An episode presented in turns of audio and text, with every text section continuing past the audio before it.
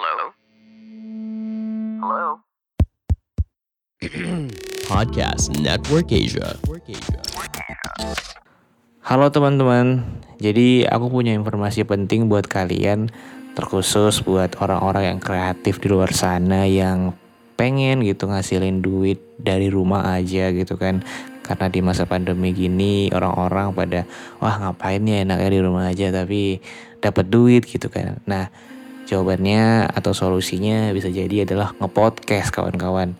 Tapi gimana sih cara memonetisasi podcast kamu dan gimana sih cara buat mengembangkan podcast kamu? Nah, aku bakalan ngenalin kalian satu website yang cukup bisa diandalkan dalam hal itu. Namanya adalah Podmetrics. Di situ kamu bisa mengembangkan podcast kamu, terus bisa memonetisasinya. Kamu juga dapat duit dari sana gitu kan. Karena di situ tuh platformnya tuh bisa membantu kamu uh, mencari brand-brand yang cocok buat audiens podcast kamu gitu kan. Terus juga di sini tuh ada fitur namanya analytics. Nah, tapi analyticsnya tuh cukup detail kawan-kawan. Di sini tuh bisa melihat di mana sih uh, lokasi para pendengar-pendengar kamu. Terus bisa juga ngelihat average pendengar podcast kamu dan masih banyak yang lainnya gitu. Terus juga di situ ada namanya pot earnings di mana kamu bisa menghasilkan uang dengan cara metode pembayaran yang mudah gitu. Kamu di Indonesia tanpa ribet gitu bisa langsung cair lewat rekening bank di Indonesia gitu. Jadi gampang banget. Jadi buat kamu para podcaster atau yang pengen mulai jadi podcaster, kamu bisa daftar Podmetrics melalui link referral yang aku kasih di deskripsi episode podcast aku yang ini. Oke, kalian bisa pakai di situ buat daftar Podmetrics. Oke teman-teman, itu aja. Selamat berkarya ya.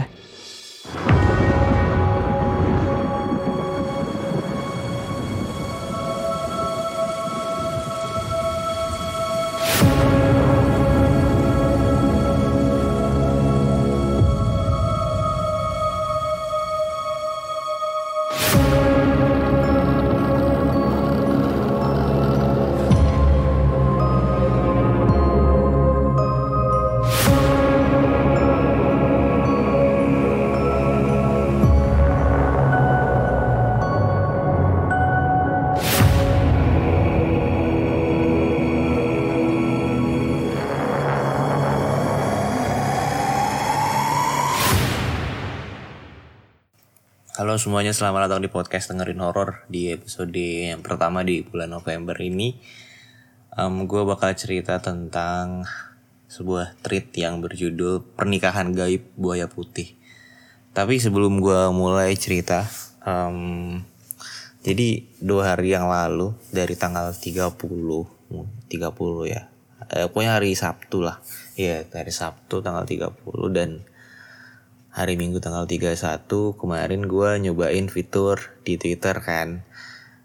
Um, nama fiturnya tuh Space. Jadi di fitur itu kalian bisa dengerin atau kayak conference call dan ada speaker dan ada listenernya juga. Sama kayak yang dulu sempat viral itu loh. Apa namanya? Namanya gue lupa. Nah jadi ternyata banyak juga gitu loh yang pengen cerita pengalaman mistisnya. Tapi dia bingung mau, mau cerita ke mana gitu kan. Dan dan gue rasa fitur di space itu cukup apa ya cukup um, gampang lah istilahnya. Jadi orang kalau pengen cerita tinggal request terus gue jadiin speaker dia di sana dan ceritalah bareng gitu kan. Kayak kemarin tuh ada sekitar 6 narasumber yang gue dapat dari dua hari gitu kan. Dan ceritanya semuanya menarik semua menurut gue gitu. Jadi um, mungkin ntar next episode kali ya. Atau di episode-episode berikutnya gue bakalan um, masukin hasil rekaman space yang tentunya gue bakal izin dulu.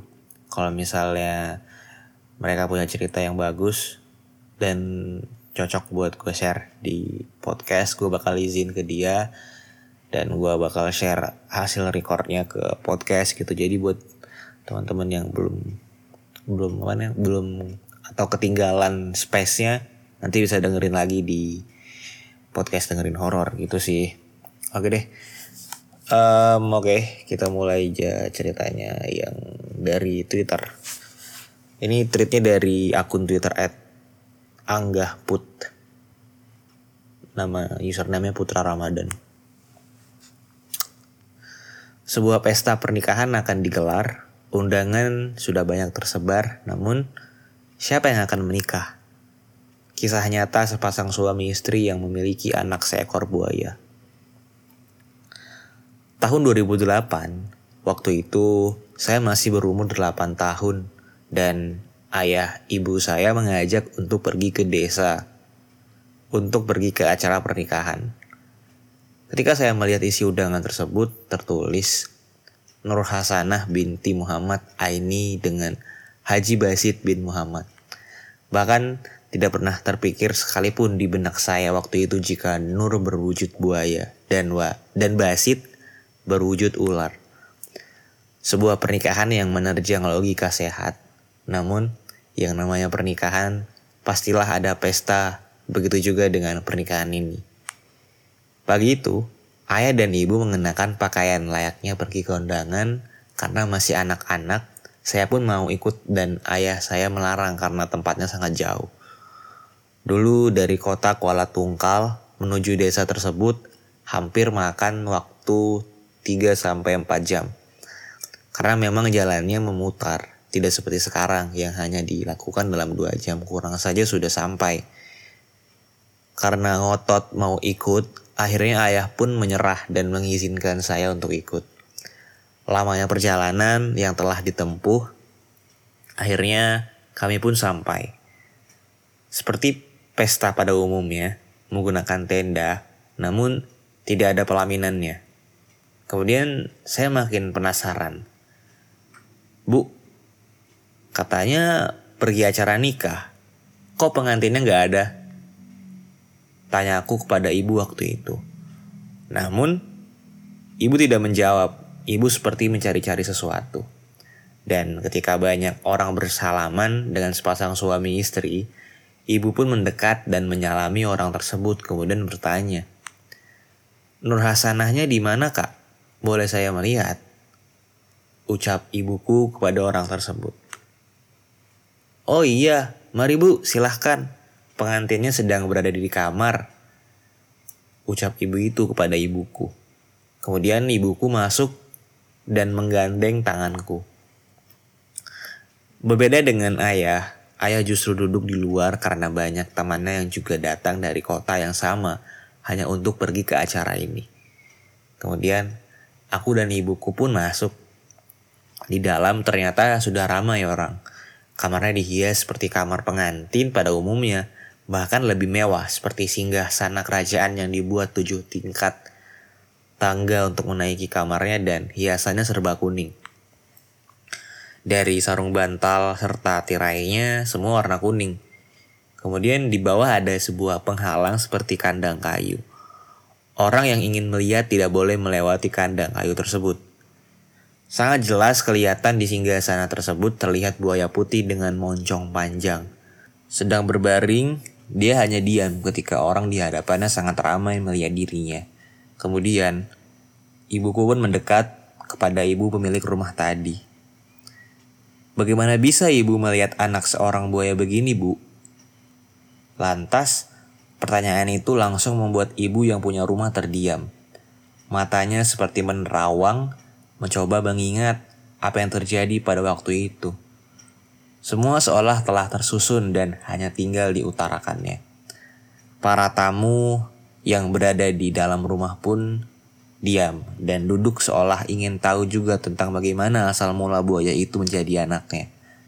Dan kisahnya dimulai di sini. Di sebuah rumah yang letaknya tak jauh dari perkebunan karet, Sumatera Selatan, hidup sebuah keluarga yang memiliki tiga orang anak. Sang ayah bernama Saini atau biasa dipanggil Aini dan istrinya Asmah serta tiga orang anaknya Dani, Adi, dan Fendi. Mereka hidup seperti orang pada umumnya Sang ayah bekerja sebagai penyadap getah karet dan sang ibu mengurus rumah tangga. Pagi itu, saya ini duduk di kursi depan rumah yang terbuat dari bambu sambil menyantap pisang goreng serta kopi di meja. Setelah memakan beberapa pisang goreng, saya ini pun memutuskan untuk pergi menyadap getah karet yang memang pekerjaan dia sehari-harinya. Bapak pergi kerja dulu ya bu, Ucap saya ini dengan suara agak keras karena istrinya Asma sedang berada di dalam mencuci pakaian. Iya pak, hati-hati. Jawab Asma dari dalam rumah. Kemudian, saya ini pun pergi dan bekerja sebagaimana biasanya. Mereka pun menjalani hidup sebagaimana biasanya. Rutinitas saya ini yang bekerja kemudian pulang pada sore hari, bercengkrama dengan anak setelah pulang kerja, seperti keluarga bahagia yang hidup sederhana pada umumnya, sampai saat Asma mengandung lagi. Asma mengandung anak keempat setelah Fendi. Di usia kandungannya yang empat bulan, Asma ngidam seperti ibu mengandung pada umumnya. Sampai ketika di waktu malam Senin, Pak, Pak, ada apa bu? Si Dede mau apa? Ucap Saini sambil mengelus perut Asma. Ayam bakar, Pak. Hah? Malam begini. Di mana mau carinya, Bu? Kemudian Asma sedikit mengerutkan dahinya. Potong aja ayam di kandang satu, Pak. Bapak bakar di belakang, nanti biar ibu buatin bumbunya. Iya, iya deh kalau gitu. Ucap Saini sambil berdiri dan mengambil pisau tajamnya. Setelah itu, ayam sudah disembelih, Saini pun merebus air sebentar, lalu mencelupkan ayam tadi dan segera mencabuti bulu ayam tersebut. Setelah itu, dia menggali lubang kecil yang di atasnya diletakkan kayu melintang seperti panggangan. Mana bumbu bakarnya bu? Teriak Saini dari luar rumah. Kemudian Tak lama Dani pun menghampiri Saini sambil membawa mangkuk yang berisikan bumbu bakar yang dibuat Asmah tadi. Ini pak bumbunya, ucap Dani sambil memberikan mangkuk itu kepada ayahnya. Loh, kamu kok belum tidur nak? Ucap Saini sambil mengambil semangkuk itu. Tadi udah tidur sih pak sama adik-adik, tapi kebelet mau pipis eh ngeliat ibu ngulek bumbu. Dani tanyain, katanya buat bakar ayam. Udah selesai pipis, ibu malah manggil. Katanya kasih ke bapak. Ya udah, kalau gitu naik ke rumah lagi, lanjut tidurnya. Nanti aja ah pak, Dani mau bantu bapak. Sambil mengambil ranting-ranting pohon yang bertaburan di tanah. Besok, kamu kan mau sekolah. Nanti kesiangan nak. Enggak kok pak, cuma sebentar. Kemudian ranting tadi terkumpul banyak dan saya ini mulai menghidupkan api untuk memanggang ayam. Yang sedari tadi sudah disiapkannya. Tak lama, ayam yang tadi pun sudah selesai dipanggang. Kemudian saya ini pun naik ke rumah sambil menggandeng Dani anaknya tersebut. Dilihatnya Dani seperti menahan ngantuk. Ini bu ayam bakarnya sambil memberikannya kepada Asma. Makasih ya pak. Asma melihat Dani yang lesu seperti seorang yang tengah mengantuk tersebut langsung menyuruhnya ke kamar untuk segera tidur. Gak cicipin ayam bakarnya dulu dan kasihan tadi udah nemenin bapak bakarnya. Besok pagi aja Nanti ibu tinggalin ayamnya biarkan dia tidur pak. Besok dia mau sekolah. Dani yang mengantuk pun juga tidak ada selera mau makan. Lantas langsung merebahkan badannya di kasur yang di sebelahnya sudah ada adik-adiknya. Lalu Asma yang sedari tadi makan ayam panggang tersebut tanpa disadari habis tanpa menyisakan sedikit pun. Ya ampun ibu, Katanya mau ninggalin buat Dani besok pagi. Ucap Saini sambil menggelengkan kepalanya. Ya, nggak tahu pak. Ibu aja nggak sadar bisa menghabiskan ayam itu sendirian. Ucap Asma. Ya udah bu, besok beli aja di pasar kalau Dani nyariin ayam bakarnya. Sekarang ibu tidur lagi. Iya pak. Ucap Asma sambil melangkah ke kamar yang diikuti Saini. Di malam mereka tertidur, Saini bermimpi bertemu seseorang yang wajahnya sangat ia kenali. Ternyata seseorang tersebut ialah si Nampar, kakek dari Saini. Beliau sudah meninggal lamanya dan berasal dari Kalimantan. Cu, kakek boleh minjam kamu nggak? Maksud dipinjam ialah ingin diajak kakeknya tersebut ke alam lainnya. Namun, pada saat itu, saya ini menolaknya. Saya nggak mau kek. Asma tengah mengandung. Kasihan Asma dan anak saya. Kemudian sang kakek terus aja memaksa saya ini hingga paginya saya ini pun terbangun. Saya ini tidak menceritakan tentang mimpinya tersebut kepada Asma. Karena menurutnya, mungkin itu adalah hanya sekedar bunga tidur di saat dia merindukan kakeknya. Hari pun hari hari pun berganti, mimpi saya ini masih saja sama seperti sebelumnya. Namun pada akhirnya, kakek saya ini tersebut tidak lagi ingin meminjam saya ini. Di dalam mimpi, kakek saya ini tersebut kemudian merubah permintaannya.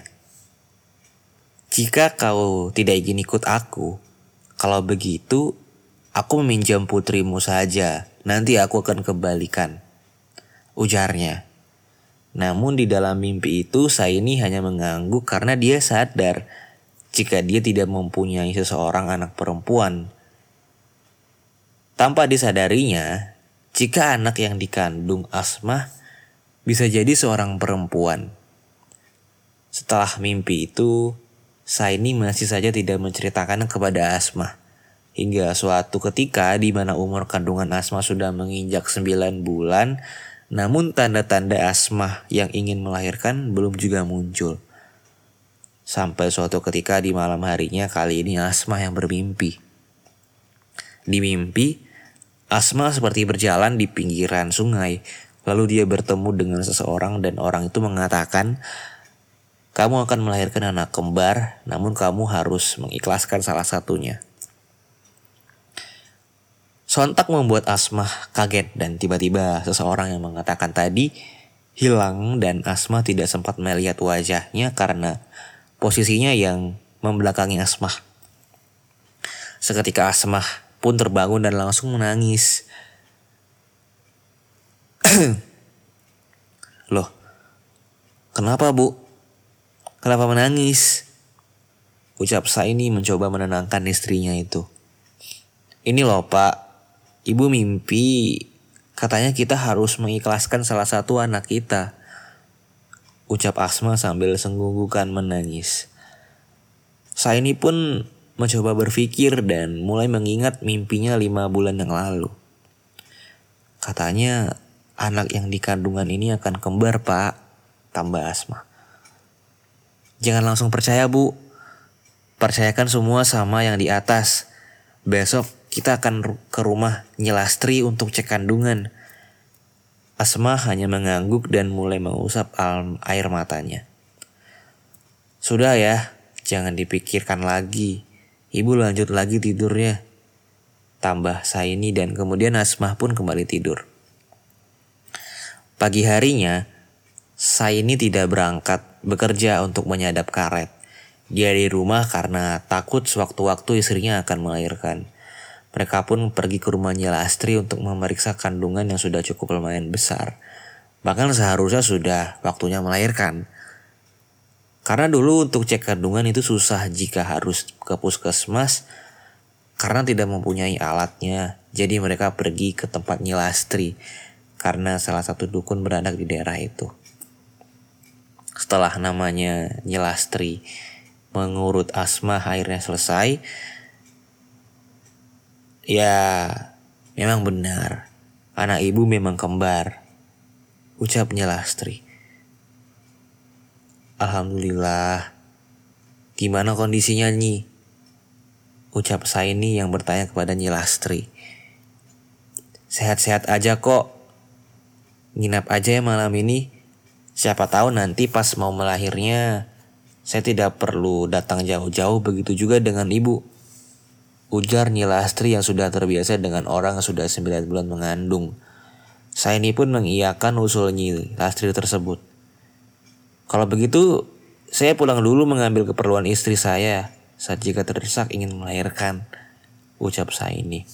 Kemudian siang itu saya ini pun pulang pulang ke rumah mengambil perlengkapan Asma seperti baju dan kain-kain lainnya.